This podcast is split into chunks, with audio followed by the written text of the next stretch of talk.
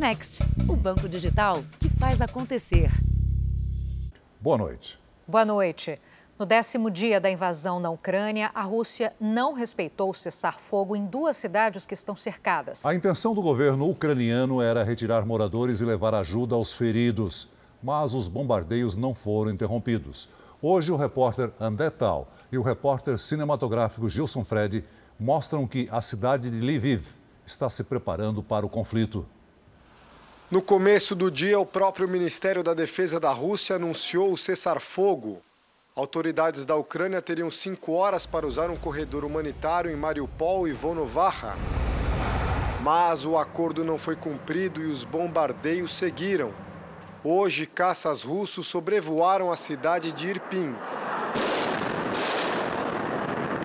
Bombas caíram em áreas residenciais.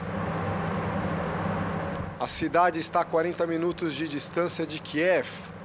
Os moradores se aglomeraram para deixar a região. Pontes estão destruídas e atrapalham a fuga da cidade. Os trens se tornaram a única rota de saída. As pessoas estão exaustas, com medo, mas espero que isso acabe logo, afirma o chefe da polícia local. Em Chernihiv, o fogo consumiu rapidamente as casas. Essa mulher entrou em desespero. Minha casa queimou completamente. Acendeu como se fosse um fósforo, diz essa outra moradora. Ucranianos comemoraram quando um avião russo que atacava a região foi abatido. A aeronave caiu em uma área próxima e o piloto russo foi preso pelas forças de segurança. Os ataques aéreos ainda atingiram o centro comunitário da Vila Bishiv, na região de Kiev. Moradores afirmam que o local estava cheio de suprimentos doados. No meio dos escombros, quem vive na região tenta recuperar o que não foi destruído. Uma pessoa foi morta e quatro ficaram feridas no bombardeio. Em Kherson, região que foi tomada pelo exército russo, moradores foram às ruas protestar. As manifestações aconteceram em frente ao prédio da administração regional ocupado pelos militares. Pelo menos uma pessoa acabou baleada. Os russos também dominam a base militar ucraniana na cidade. Os ucranianos tentam defender seu território. Em Kharkiv, após um confronto, tanques russos foram tomados pelo exército local. O país vive o medo de uma possível invasão na capital Kiev. O governo russo divulgou hoje imagens de tanques e veículos militares fazendo patrulha em uma região próxima à capital. Em Lviv, cidade próxima da fronteira com a Polônia, moradores também se preparam para um possível ataque. A cidade de Lviv ainda não foi atingida pelos bombardeios, mas as autoridades se preparam para o pior e decidiram, pelo menos, tentar proteger monumentos históricos e artísticos de possíveis ataques russos. Eles usam, olha só, placas de isolamento, plástico, tudo isso para envolver os monumentos. Muitos deles são considerados patrimônio da humanidade e agora a comunidade internacional teme perdê-los em meio à guerra. Veja agora outros destaques do dia. O avanço das tropas russas e a heróica resistência ucraniana. Vladimir Putin diz que sanções econômicas são declaração de guerra. A repercussão das ofensas do deputado brasileiro contra mulheres ucranianas. Políticos pedem a cassação de Arthur Duval e ele desiste de candidatura ao governo paulista. Animação pela retomada da temporada de cruzeiros no Brasil a multa pesada para quem deixar a sujeira do cachorro para trás. E as dicas para sacar o dinheiro esquecido em contas antigas.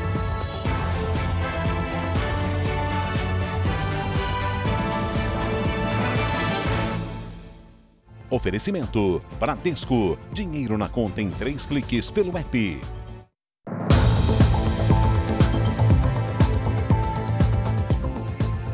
Presidente Vladimir Putin ameaça expandir a guerra caso outros países da região tentem fazer uma zona de exclusão aérea contra os aviões russos. Putin também reagiu contra as sanções impostas ao país. Um discurso com tom de ameaça. O presidente russo Vladimir Putin disse hoje que as sanções impostas pelo Ocidente são uma declaração de guerra. Uma mensagem que pode transmitir o receio apresentado por conselheiros do governo americano de Joe Biden e por líderes europeus. Segundo especialistas, as sanções econômicas podem deixar Putin cada vez mais isolado e fazer com que Moscou aumente ainda mais a ofensiva na Ucrânia. Para esse especialista em relações internacionais, as sanções atingem também oligarcas ligados ao presidente russo, o que pode colaborar para que ele perca ainda mais apoio. São grandes magnatas russos, bilionários, e a qualquer momento eles podem passar a questionar por que, que eles estão apoiando se eles estão sendo prejudicados pessoalmente. Vladimir Putin disse ainda que o país que tentar impor uma zona de exclusão aérea na Ucrânia estará automaticamente participando da guerra e vai arcar com consequências catastróficas. A medida consiste em regiões demarcadas, em que as aeronaves são impedidas de voar e funcionam para vigiar e impedir possíveis ataques. Essa defesa aérea citada por Putin foi um dos pedidos do presidente ucraniano à OTAN, aliança militar formada por 30 países, incluindo os Estados Unidos. A organização manteve a posição de não participar efetivamente do conflito. Volodymyr Zelensky reagiu e disse que a partir de agora as mortes na guerra são responsabilidade da OTAN. Faz mais de 80 anos que algo desse tipo não acontece, desde a Segunda Guerra. Eu acho que as sanções do Ocidente estão sim deixando o Putin encurralado, estão tendo, além de um efeito em relação a ele, um efeito na população. Os preços de vários produtos estão subindo na Rússia, a moeda do país está tendo uma desvalorização e talvez a maior preocupação do Putin seja ele, ele perder esse apoio dessa, desse círculo de, de amizade e uma resposta para isso é ele aumentar o tom, até mesmo com uma ameaça nuclear. Os bombardeios russos deixaram Kiev, a capital ucraniana, praticamente irreconhecível. Os moradores tentam sobreviver com o pouco que sobra nos mercados para se manter nos próximos dias. Pelas ruas, a destruição provocada por 10 dias de guerra.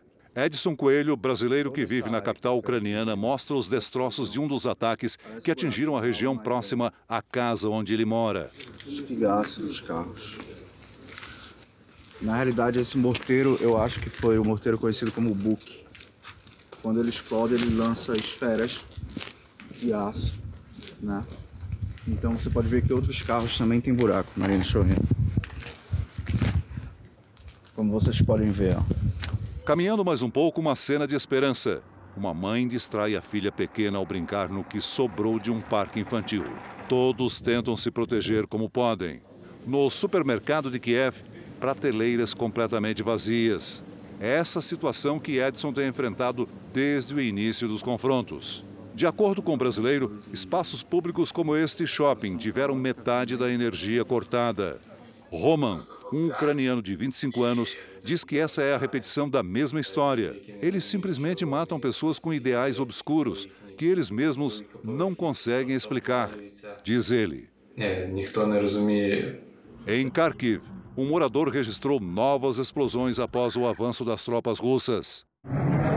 E na cidade de Chernigov, um caça foi derrubado pelo exército ucraniano. E aqui, um civil teria sido atingido por soldados russos enquanto protestava contra a ocupação do país. Já é o décimo dia de ataques da Rússia contra a Ucrânia e usinas nucleares estão na mira de Moscou. A Giovana mostra agora para gente onde ficam esses locais. A pressão para tomar a capital ucraniana de Kiev aumenta, a cidade está praticamente cercada. A gente vê aqui no mapa as áreas que já foram tomadas pela Rússia, a maioria em regiões fronteiriças ao norte, leste e ao sul do país. Um dos lugares dominados foi a usina nuclear de Zaporizhia. E agora os russos se aproximam do complexo do sul da Ucrânia. Além delas, o país tem outras duas usinas aqui ao noroeste, próximas a Belarus, nação aliada a Moscou. Juntas, essas quatro usinas têm 15 reatores nucleares que geram cerca de metade da energia elétrica da Ucrânia. Lembrando que as forças russas também ocuparam a extinta central nuclear de Chernobyl, logo no início dos conflitos, onde, claro, não há reatores em funcionamento. Depois da energia nuclear, o carvão é a maior fonte de eletricidade gerada na Ucrânia. E o país depende da Rússia para a maioria das importações desse combustível fóssil. Celso.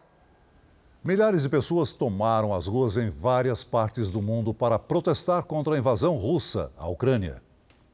Uma multidão percorreu as principais avenidas de Londres, na Inglaterra, gritando palavras de ordem contra o governo russo.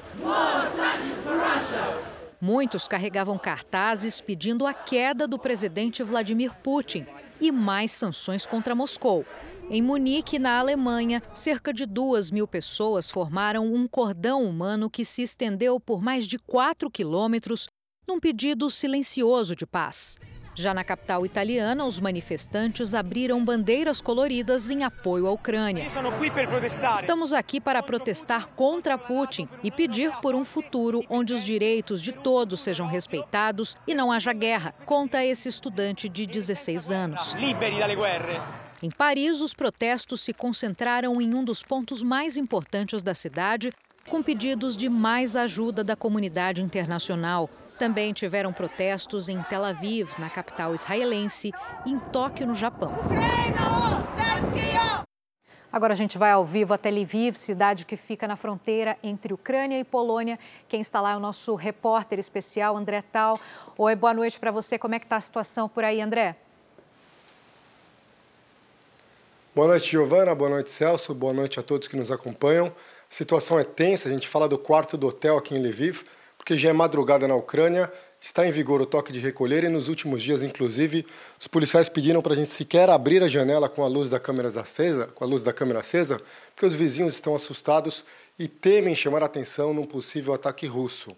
O dia foi de negociações. O premier israelense Naftali Bennett viajou até Moscou para conversar diretamente com o presidente russo Vladimir Putin. Depois, Bennett conversou por telefone com o presidente ucraniano Volodymyr Zelensky e ainda viajou diretamente para Berlim para se sentar com o chanceler alemão Olaf Scholz. Bennett declarou que ucranianos e russos precisam negociar. Já o presidente russo Vladimir Putin pediu aos integrantes do seu governo uma lista dos países que impuseram sanções contra a Rússia.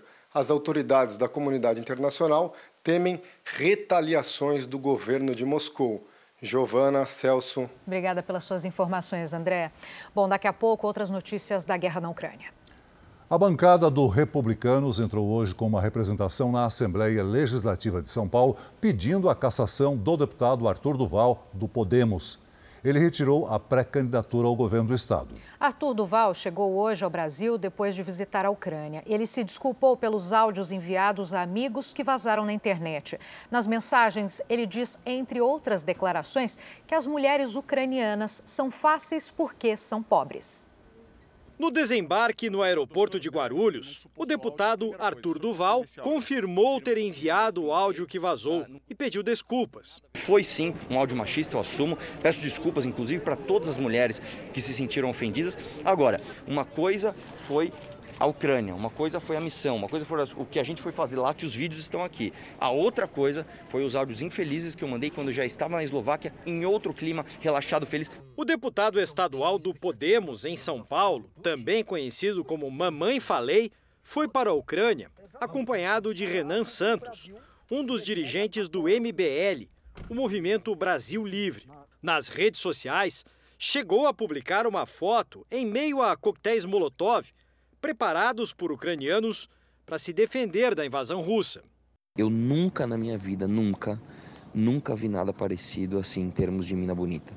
Assim, a fila das refugiadas, irmão, uma fila, sei lá, de, de 200 metros mais, só, assim, só deusa. Se você pegar a fila da melhor balada do Brasil, a melhor, na melhor época do ano, não chega aos pés da fila dos refugiados aqui. Eu estava na, eu estava na Eslováquia, me referindo à fila das refugiadas, e realmente elas são muito bonitas. Eu falei, eu falei que elas eram muito bonitas e elas eram mais acessíveis. Eu sou homem, eu sou jovem, eu fui para lá, eu vi um monte de mulheres bonitas sendo simpáticas. Eu falei, por que, que isso está acontecendo? Talvez porque aqui em São Paulo, é, sei lá, as mulheres é, sejam mais inacessíveis, eu não sei. O deputado, que nem é tão jovem, tem 35 anos, vai mais longe. Diz que as ucranianas são fáceis. Eu vou te dizer, são fáceis porque elas são pobres. E aqui, cara, é, meu, meu, minha carta do Instagram, né? Cheio de inscritos, funciona demais. Não peguei ninguém, mas eu colei em duas minas que a gente não tinha tempo, em dois grupos de mina e assim, é inacreditável a facilidade. Foi errado o que eu falei, não é isso que eu penso. O que eu falei foi um erro num momento de empolgação, ainda que as pessoas estão achando que eu fui para a Ucrânia e me aproveitei de pessoas em situação de vulnerabilidade para fazer alguma coisa. E não é isso que aconteceu. O deputado ainda fala sobre dicas que recebeu do companheiro de viagem Renan, ele faz um, uma viagem todo ano. Ele viaja os países e vai só para pegar a loira.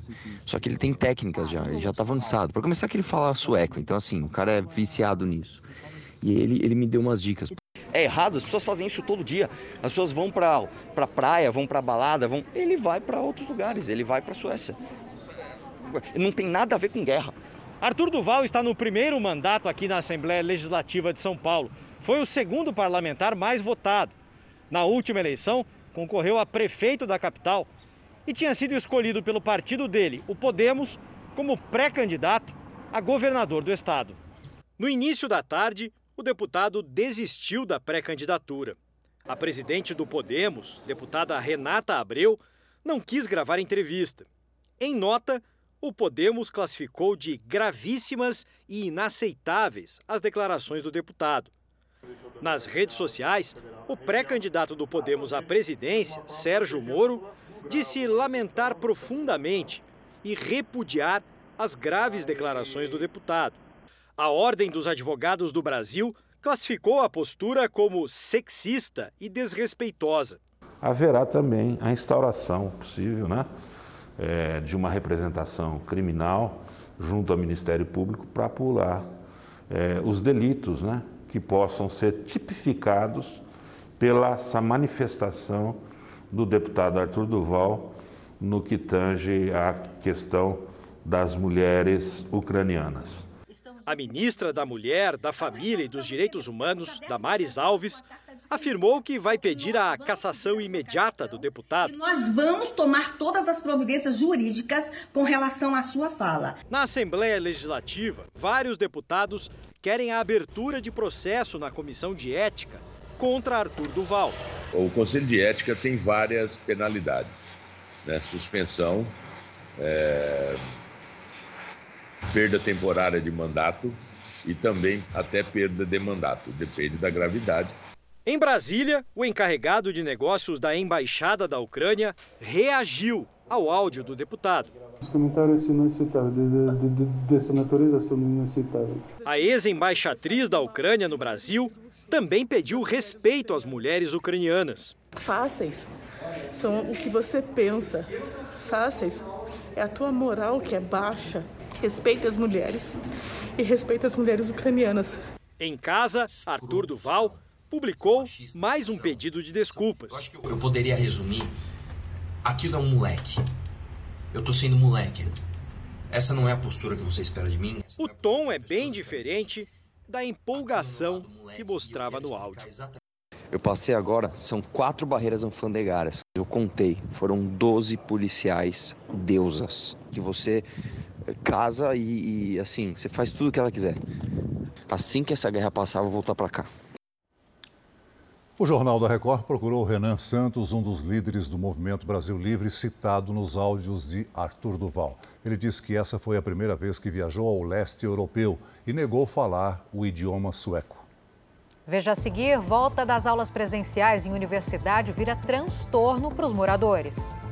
E uma cena impressionante no Rio de Janeiro: pedestre é atropelado por caminhão e sobrevive.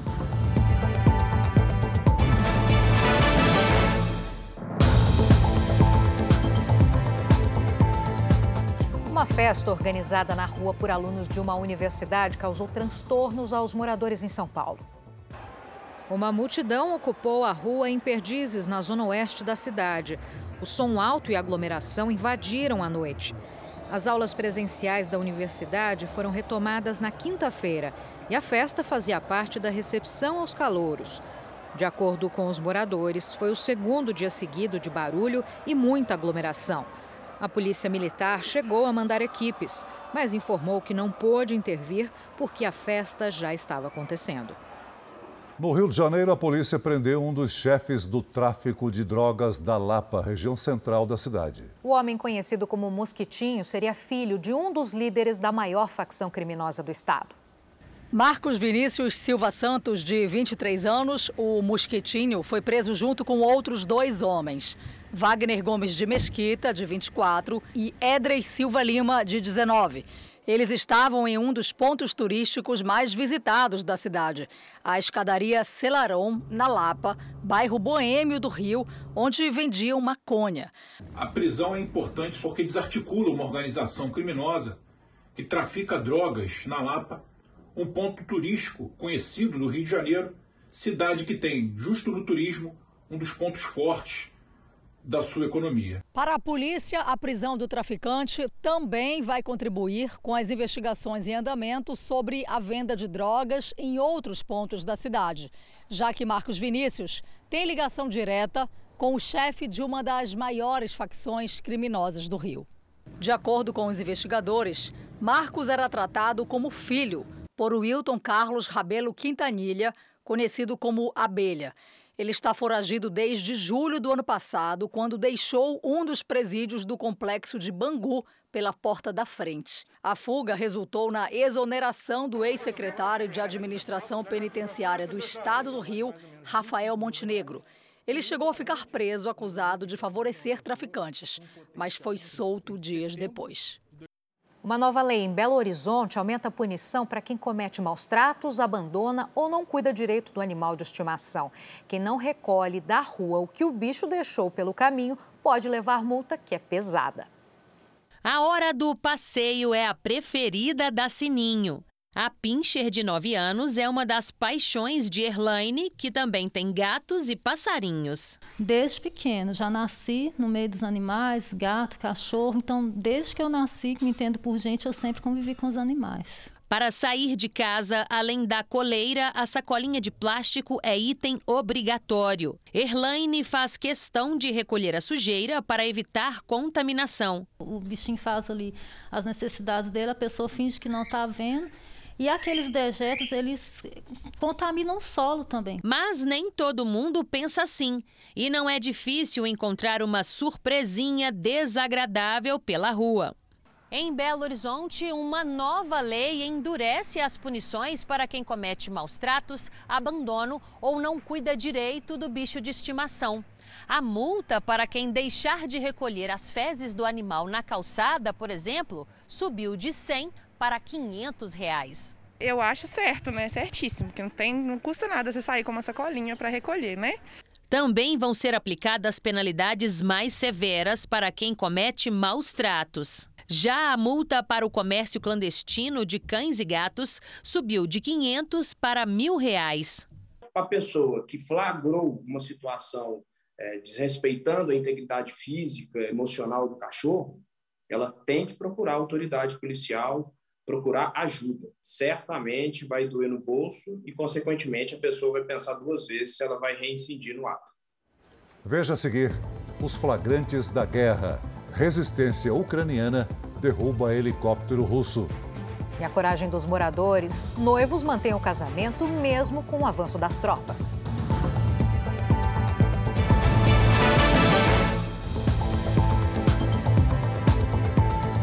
Ministério da Defesa da Ucrânia afirma ter derrubado um helicóptero militar da Rússia. As imagens mostram o momento em que o helicóptero é abatido e cai no solo. O vídeo foi compartilhado hoje pelo Ministério da Defesa ucraniano. O local e a data do vídeo não foram informados. A escalada no número de ataques russos na Ucrânia faz o mundo refletir mais uma vez sobre a gravidade de ataques de guerra perto de usinas nucleares. E a população da Europa já pensa no pior. Segundo a Agência Internacional de Energia Atômica, nenhum vazamento de radiação aconteceu até agora na Ucrânia. Mas na Bélgica, a mais de 2 mil quilômetros de distância, já tem gente como a Elísia comprando iodo para usar contra uma eventual nuvem tóxica. Ela diz que não se sentiria bem sem iodo em casa. O iodo vendido em farmácias, depois de ingerido, pode reduzir a absorção do iodo radioativo, que causa câncer. A pessoa já estaria com reserva da substância no corpo. Como as pessoas acumularem é, vamos dizer, mantimentos, eventualmente. Mas não se justifica, porque a gente acredita no bom senso de que as próprias tropas russas sabem do perigo. Mais de 50% da energia da Ucrânia é produzida em quatro usinas nucleares. A de Zaporizhia já está sob controle russo. O próximo alvo seria a usina da Ucrânia do Sul o que daria aos russos o controle de um terço de toda a produção de energia do país. Este brasileiro que mora na Alemanha diz que em algumas áreas do país já começa a faltar iodo em farmácias. Se houver algum incidente de maior é, magnitude, né, de chegar a radiação aqui, né, na, na, na, se espalhar para a Europa, né, então as pessoas já estão se prevenindo e comprando bastante, comprando iodo, né? Especialistas dizem que o uso de iodo sem acompanhamento médico e preventivamente não faz nenhum sentido, porque pode causar mais danos à saúde do que benefícios, em casos extremos, até a infertilidade de homens e mulheres. No Brasil, por causa do potencial tóxico, o iodo só é vendido com receita médica. Você não pode se usar sem antes consultar, obviamente, um médico, porque é, o uso em excesso dele acaba carregando a glândula da tireoide, por o iodo ser um, mineral essencial, e isso pode acabar afetando os rins. Diferente de um acidente em usinas, no caso de uma guerra nuclear, cientistas dizem que a sobrevivência humana no planeta estaria ameaçada. Na Bélgica, até o farmacêutico admite: se for uma guerra nuclear, teremos outras preocupações que a pílula de iodo não vai resolver. O governo brasileiro se prepara para diminuir a dependência de fertilizantes produzidos na Rússia. É que por causa da guerra na Ucrânia, as exportações foram suspensas e o fertilizante russo é hoje essencial para a agricultura no Brasil. Antônio tem uma fazenda no interior do Mato Grosso. Parte dela é usada para a produção de soja. Como o plantio ainda está no primeiro ano, a necessidade de fertilizantes é alta e a suspensão das exportações russas do produto por causa da guerra pode provocar prejuízo. Com essa falta de adubo, provavelmente eu vou manter ou até diminuir minha área por conta de, de medo ou estratégia mesmo de não estar tá aumentando a área por falta de, de produto ou a conta não fechar. O argumento dos russos é a dificuldade logística. Apesar disso, o Ministério da Agricultura informou que um navio carregado com produtos saiu da Rússia com destino ao Brasil nesta sexta-feira. Segundo o governo, o impacto deve ser sentido a partir do ano que vem. Nós temos preocupações, temos. Por quê? Porque as sanções que virão, podem vir, é, podem atrapalhar e muito as vendas, já que aquele país, os dois, né, a Bielorrússia e a Rússia, são dois dos grandes fornecedores de potássio e ureia para o Brasil. O governo trabalha com duas situações. A primeira é buscar outros fornecedores para garantir a produtividade da safra. A ministra da Agricultura, Tereza Cristina, deve viajar nos próximos dias ao Canadá, também referência na produção de fertilizantes. De forma paralela, deve ser lançado ainda esse mês o Plano Nacional de Fertilizantes, que busca diminuir a dependência do Brasil por produtos estrangeiros. A gente tem que ter agora muita calma, nós temos outras opções, tem fertilizante chegando de outros países no Brasil, Sobe para 62 o número de mortos por ataque suicida no Paquistão. Entre as vítimas estão sete crianças de menos de 10 anos. Esse é o ataque mais violento na região desde 2018. E esse é um dos destaques do portal R7. Para ler essa e outras notícias, acesse r7.com. No Rio de Janeiro, um homem sobreviveu depois de ser atropelado por um caminhão desgovernado. A câmera de segurança de uma casa registrou o acidente. No vídeo, a vítima caminha pelo meio da rua quando é atingida pela carreta de ré, em alta velocidade. O homem de 34 anos foi lançado para baixo do veículo, que tombou em seguida. Ele foi levado para o hospital com ferimentos leves e já recebeu alta. O caminhão ainda bateu no muro de uma casa e num carro. Segundo os moradores, o ajudante do caminhoneiro também ficou ferido. O caso aconteceu na tarde desta sexta-feira em Parada de Lucas, zona norte do Rio de Janeiro. As causas do acidente ainda estão sendo investigadas.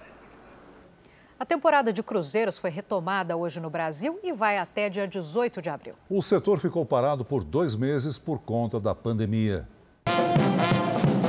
Muita festa para receber os 2.500 passageiros do primeiro cruzeiro do reinício da temporada no Porto de Santos. Esta família tinha agendado a viagem de sete dias em alto mar. Dona Marinês vai curtir os 30 anos de casada no navio. A expectativa é grande, é meu primeiro passeio, né? Então eu estava muito ansiosa. Quem depende do turismo também comemora o retorno. É uma volta muito esperada, nós brigamos muito por isso e estamos muito felizes com esse retorno. A temporada foi suspensa em 13 de janeiro, depois de recomendação da Anvisa por causa da pandemia. Segundo a Associação Brasileira de Navios de Cruzeiro, quatro entre dez viagens foram canceladas. O Ministério da Saúde autorizou o retorno por conta do avanço no combate ao coronavírus. A temporada segue até 18 de abril com uma série de protocolos, como apresentação de comprovante de vacinação, teste com resultado negativo para a Covid e exames diários para tripulação e passageiros. Quem apresentar sintomas da doença vai ser isolado numa cabine até o fim da viagem. E o uso de máscaras é obrigatório.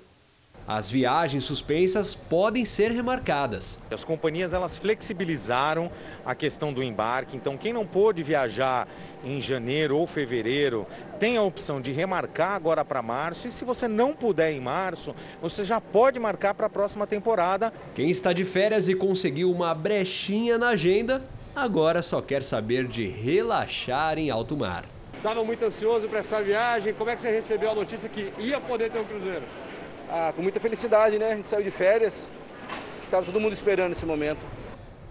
O Jornal da Record faz uma pausa de 30 segundos. E na volta você vai ver a preocupação em Petrópolis agora é com as possíveis doenças causadas pela água da chuva. Subiu para 233 o número de mortos em Petrópolis, na região serrana do Rio de Janeiro. A Secretaria Municipal de Saúde começou a monitorar os desabrigados pelo temporal. O objetivo é identificar possíveis doenças causadas pela água da chuva, como a leptospirose, doença que pode ser fatal transmitida pela urina do rato. A limpeza da cidade não para. A lama ainda é uma dor de cabeça e resultado do temporal que provocou deslizamentos e enxurradas em Petrópolis. Chegou 8 horas, sai às 5 e carro firme. Ia tirar barro o dia todo. O ambiente insalubre ainda é motivo de preocupação.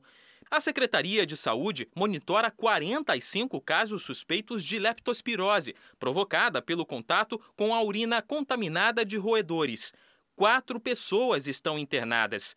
Doenças como o tétano e a hepatite A também são uma ameaça. Por isso que os, os esforços eles devem ser feitos aí para a gente, para as autoridades remover esse entulho aí o mais rápido possível para diminuir aquela chance de ocorrência dessa situação. Dentro dos abrigos, a preocupação é com a infestação de piolho e a Covid-19.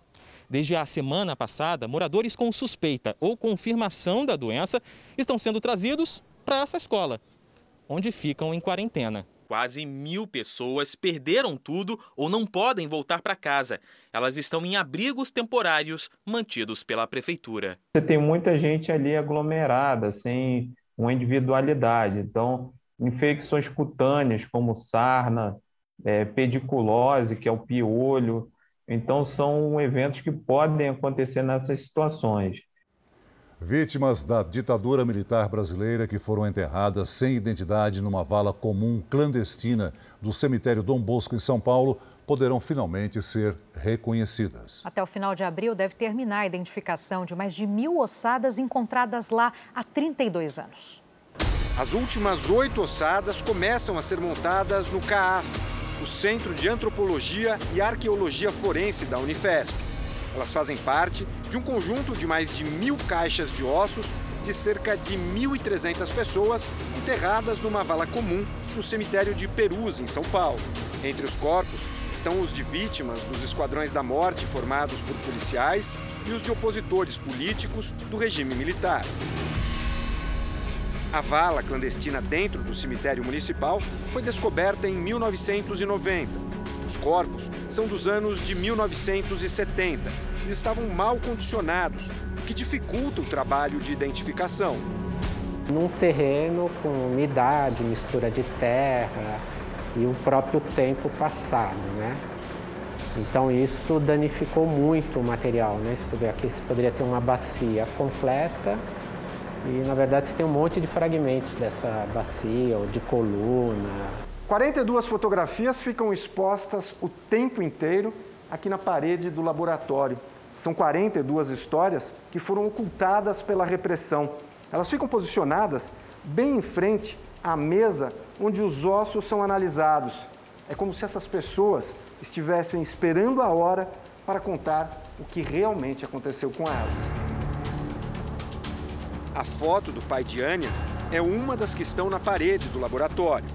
Jornalista e ator, Irande Lima Pereira nunca participou dos grupos armados. Papai desapareceu em janeiro de 1975. Eu tinha acabado de fazer é, 13 anos. Ele foi a, ao encontro de um, um colega que já se suspeitava que tinha sido preso, porque está, ninguém conseguia saber onde ele estava então ele foi consciente que provavelmente era uma armadilha. Há mais de 40 anos buscando meu pai. Nada justifica você transformar pessoas em pó. A expectativa é que os ossos dele estejam nas últimas 150 amostras que serão enviadas ao laboratório na Holanda, onde são realizados os exames genéticos. Até agora, o CAAF conseguiu identificar os corpos de dois desaparecidos políticos. Outros três já haviam sido confirmados em trabalhos anteriores. A ciência genética hoje está evoluindo a cada ano muito, né? então a gente pode ter facilmente alguma outra possibilidade de fazer esse trabalho. Manter uh, todos esses remanescentes ossos nos permite responder quem é o que corpo é esse que é lançado numa vala comum na sociedade brasileira e não tem reclamação. Para o Estado, identificar as ossadas é obrigação. Para as famílias, o direito de, depois de mais de quatro décadas, finalmente sepultar uma história dolorida. O desaparecimento de uma pessoa é um vazio que nunca, nunca termina. É um luto interminável até que você tenha mesmo que você tenha respostas do que foi que aconteceu, sem você poder prestar as últimas homenagens, é como se você jamais tivesse sepultado. Veja agora os destaques do próximo Domingo Espetacular. Um país arrasado pela guerra é um momento, é claro, mais tenso, essa entrada na área de Kiev. Roberto Cabrini mostra a destruição da capital da Ucrânia, provocada pelas forças russas. Você está pronto para morrer pelo seu país? E o drama dos moradores que não conseguem deixar o país. O brasileiro que está na linha de frente da guerra ele faz parte do grupo que resiste à invasão. A situação aqui realmente está bem tensa. Como os civis se armam para combater a chegada do inimigo? e o medo do mundo de uma guerra nuclear. A tenente denunciada por tortura, ela treinava soldados que queriam ser bombeiros, mas foi acusada de passar dos limites. A mãe que perdeu o filho num exercício de salvamento. Ele pediu, pelo amor de Deus, para que a tenente parasse. O desabafo de um jovem que quase perdeu a vida. Ela me xingava e me afogava. As imagens do momento em que um menino de 9 anos embarca sozinho em um avião e viaja de Manaus para São Paulo. Eu peguei vários ônibus até chegar no aeroporto. Como isso é possível? E a agonia da família até descobrir o que tinha acontecido. É no Domingo Espetacular. Logo depois da Hora do Faro e a gente espera você. E agora o futebol. O São Paulo de Rogério Ceni manteve 100% de aproveitamento em clássicos. E segue sem perder para o Corinthians no Morumbi. A última derrota foi há quase cinco anos. O jogo atrasou alguns minutos por causa de uma chuva de granizo. Com a bola rolando, o São Paulo saiu na frente com menos de um minuto de jogo. Rodrigo Nestor cruzou para Caleri. O argentino dominou e bateu cruzado. São Paulo 1, Corinthians 0. Com a vitória, o tricolor fica bem perto de se classificar para a próxima fase. O jogo entre Ferroviária e Santos, que seria agora à noite, foi cancelado. A Arena Fonte Luminosa, em Araraquara, ficou sem energia depois das fortes chuvas na região. A partida foi remarcada para o dia 16 de março. E amanhã o Palmeiras volta às atenções ao Paulistão. O único invicto do campeonato recebe o Guarani com transmissão da Record TV às quatro da tarde. O time de Campinas precisa vencer para manter boas chances de classificação. O Palmeiras ainda não sabe o que é perder neste Paulistão. E em casa tem 100% de aproveitamento no campeonato. Não para de ganhar, vai ganhar mais, hein? A cada seis meses a gente levanta uma taça. Ah, dá-lhe porco, dá-lhe porco. Este otimismo do torcedor vai ser usado para motivar o time novamente amanhã. O Palmeiras recebe o Guarani de Campinas aqui na casa dos palmeirenses. Apesar da excelente campanha e de ter dois jogos a menos, a distância do líder Palmeiras para o quarto colocado no Grupo C é de apenas três pontos. Um domingo com ele. Este vai ser um domingo de estádio cheio e temos que ganhar para ter tranquilidade nos desafios que temos pela frente, disse Piquerez, lateral do Palmeiras. Da melhor maneira. O adversário do Verdão é o segundo colocado no grupo, mas pode ser ultrapassado pela Inter de Limeira, que enfrenta o pior time do campeonato. Por isso, o Guarani precisa de uma atuação perfeita para tentar derrotar o Palmeiras, que ainda não sofreu gols em casa no Paulistão. A gente tem que se cobrar, né? Tem que conversar, tem que se entender, porque tem que buscar a perfeição, né? Porque vai fazer diferença. Jogão que você confere ao vivo aqui na tela da Record TV a partir das 15 para as 4 da tarde. O Jornal da Record faz uma pausa de 30 segundos. E na volta, os gols da goleada do Fluminense que deram o título de campeão de, da Taça Guanabara ao tricolor. O Fluminense é o campeão da Taça Guanabara, a primeira fase do Cariocão 2022. Jogando fora de casa, o time goleou o Resende. O tricolor começou a partida sufocando o adversário. Germancano aproveitou o erro e Nonato rolou para João Arias abrir o placar com um minuto de jogo. Três minutos depois, Ganso fez ótimo lançamento para Arias. O colombiano passou pelo goleiro e cruzou para Martinelli ampliar. Após boa troca de passes, Ganso encontrou Nonato, que fez o terceiro do Fluminense. No segundo tempo, Samuel Xavier cruzou para Cano, mas o zagueiro Heitor acabou fazendo contra. Fluminense 4, Resende 0. É o 11º título tricolor na Taça Guanabara. E amanhã, às quatro da tarde, tem Flamengo e Vasco pelo Campeonato Carioca. Jogo que a Record TV vai transmitir com exclusividade. É, já classificados para a semifinal, os dois times contam com destaques que vão disputar o clássico pela primeira vez como profissionais. Lázaro cresceu com a camisa do Flamengo. Está no clube há 12 anos. O atacante vive o melhor momento da carreira. Ganhou mais oportunidades. Desde a chegada do Mister, a parte mentalmente, é, me ajudou bastante, melhorou bastante, é, como tanto como dentro e fora de campo. Lázaro conhece bem o grande rival de amanhã, o Vasco da Gama. Ainda na base, fez gols importantes no clássico. No profissional, vai ser a primeira vez que participa do confronto. O povo carioca sabe muito bem né, como que é o Flamengo e Vasco, quando se ganha o Flamengo e Vasco, a semana como que é. Quem também jogará o Clássico dos Milhões pela primeira vez é o goleiro Thiago Rodrigues. Ele vai tentar atrapalhar a vida do Lázaro e do elenco do Flamengo, que tem o melhor ataque do Campeonato Carioca. O jogador que ganhou o apelido de Batman da Colina é um dos destaques da equipe. Algumas defesas dele são impressionantes. Acho que é um fruto de muito trabalho aí, dedicação diária aí que nós temos feito aí, graças a Deus aí temos tem surtido efeito nos jogos, né? O apelido é por causa da máscara. Na verdade, é um protetor facial, usado desde o ano passado. Ele fraturou alguns ossos do rosto em uma partida. Gostei, é, é, uma, é um período bem carinhoso aí da nossa torcida. Fico muito feliz com esse carinho, com essa empatia, com essa identificação que teve entre torcida e o atleta. No domingo, o Flamengo enfrenta o Vasco, às 4 horas da tarde, com transmissão da Record TV. Sábado foi de muito calor e chuva forte na capital paulista. A cidade toda chegou a ficar em estado de atenção para alagamentos. Mariana Bispo, boa noite para você. Onde é que a chuva chegou? Nas zonas sul e oeste, principalmente, viu, Giovana? Boa noite para você, Celso, a todos que nos acompanham.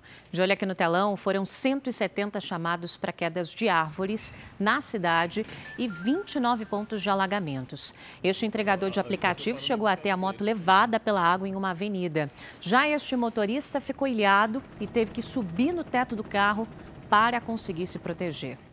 Essas pancadas de verão vão continuar, viu, nos próximos dias, no sudeste e no centro-oeste do país. Já no sul, gente, uma frente fria e a circulação de ventos fazem as nuvens de tempestade ganhar força. No Rio Grande do Sul e em Santa Catarina tem risco de granizo e ventania.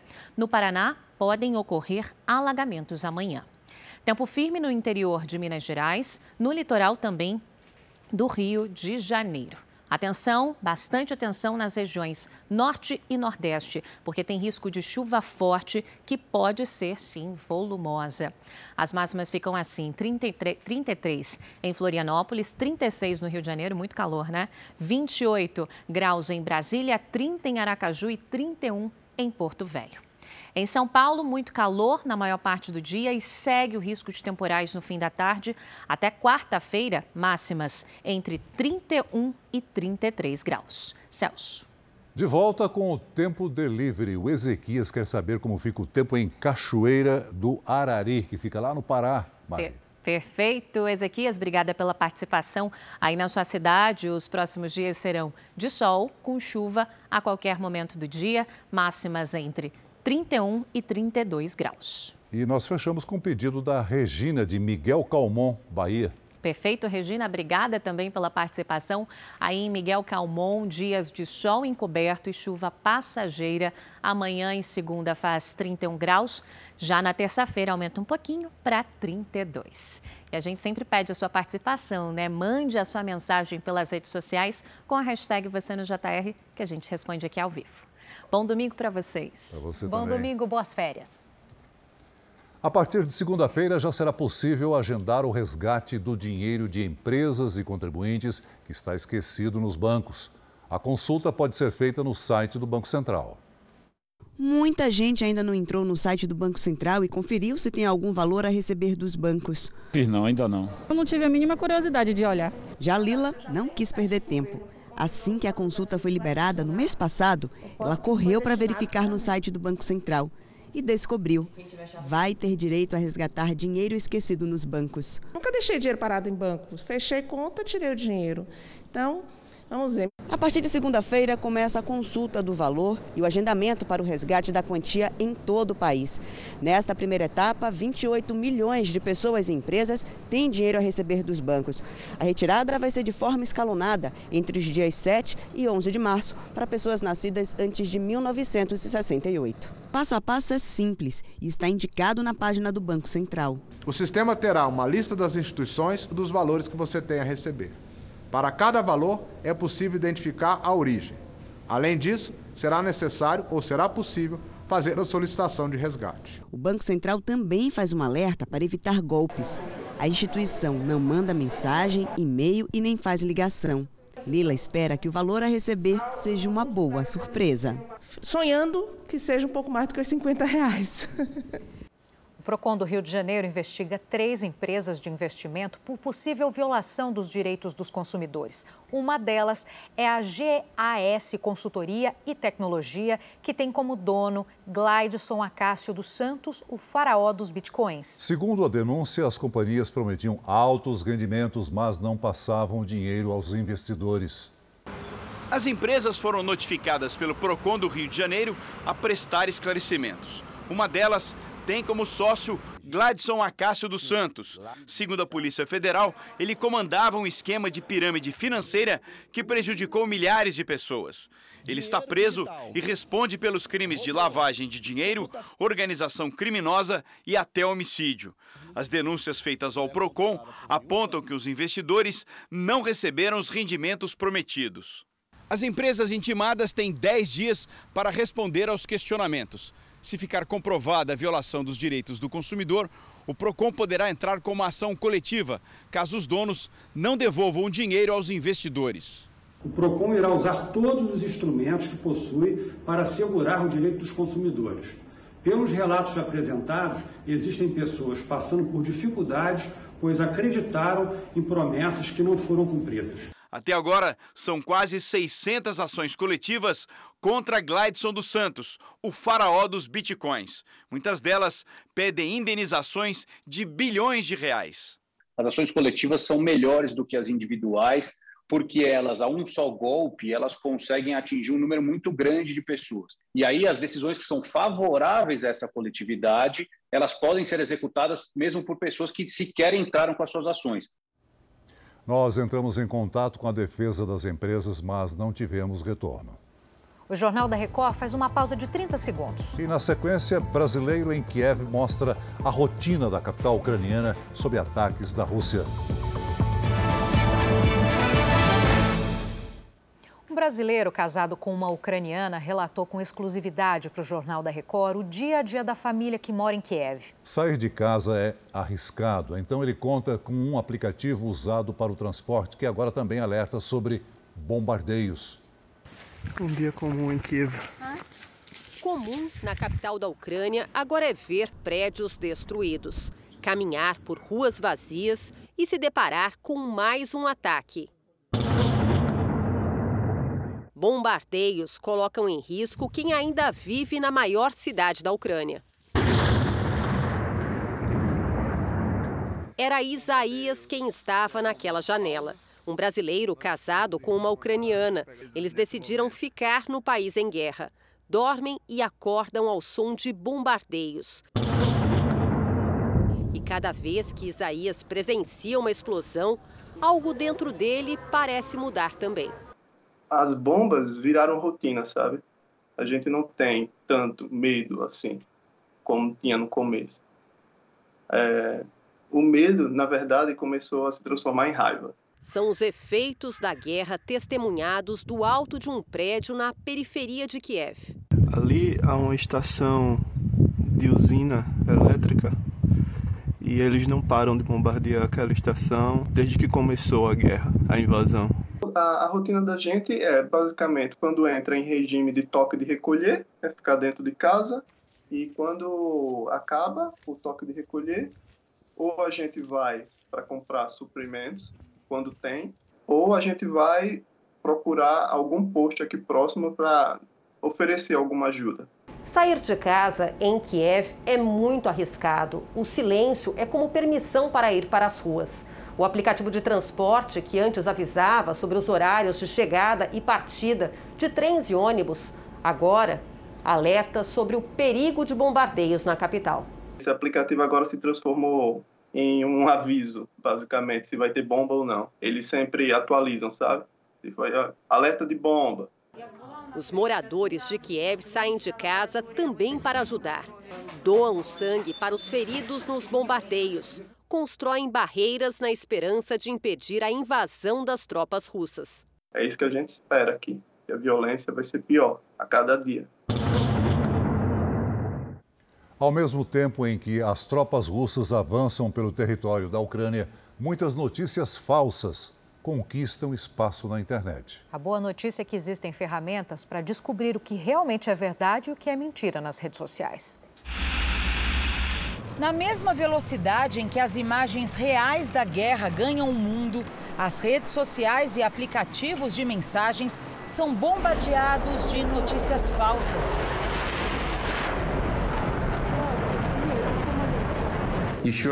Aqui o vídeo com um pronunciamento do presidente russo ganhou uma tradução completamente diferente do discurso original de Vladimir Putin. Este professor de russo e ucraniano analisou a montagem.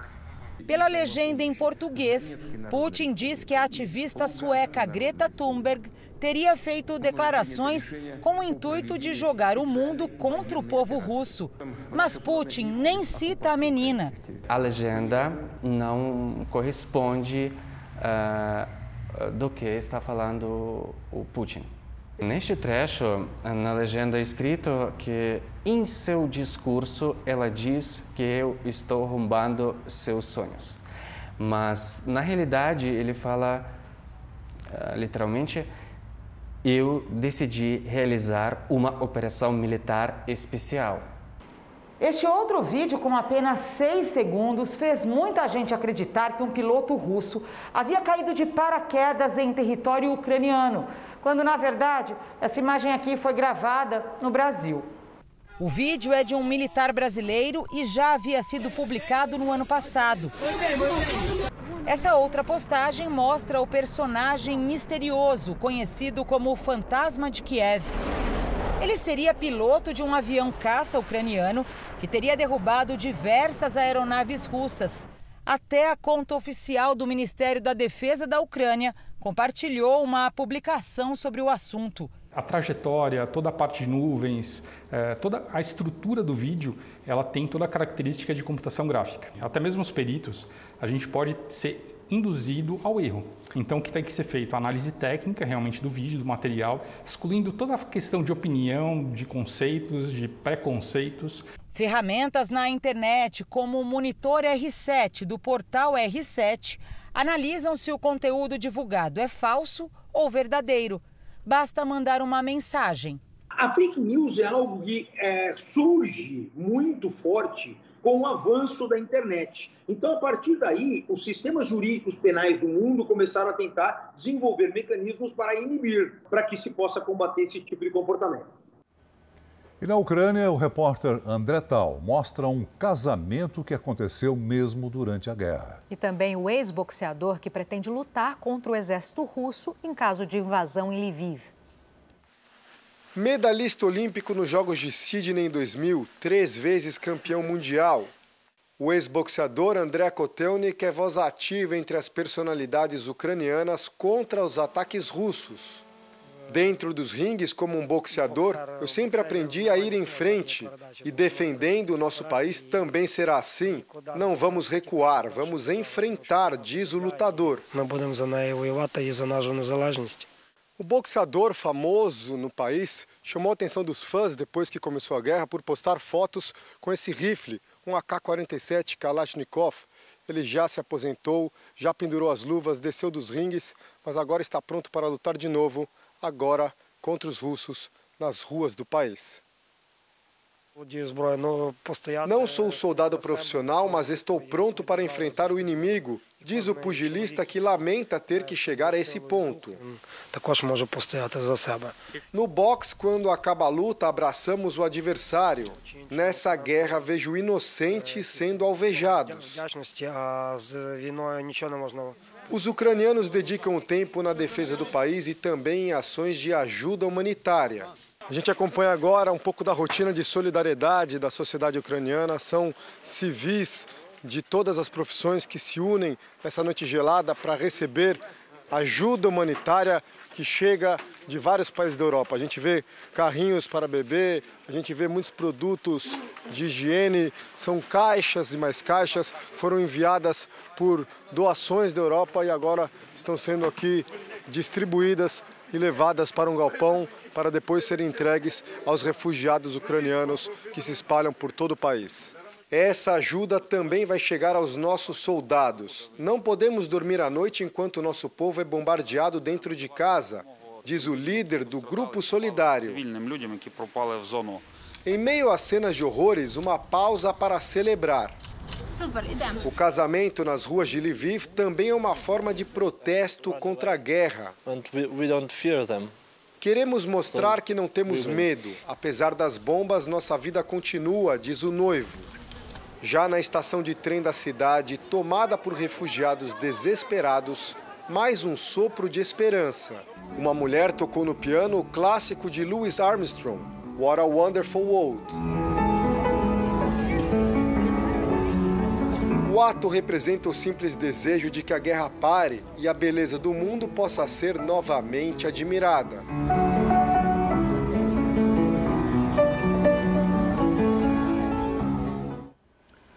O Jornal da Record termina aqui. A edição de hoje na íntegra e também a nossa versão em podcast estão no Play Plus e em todas as nossas plataformas digitais. Você continua assistindo ao Cidade Alerta. Boa noite, ótimo domingo.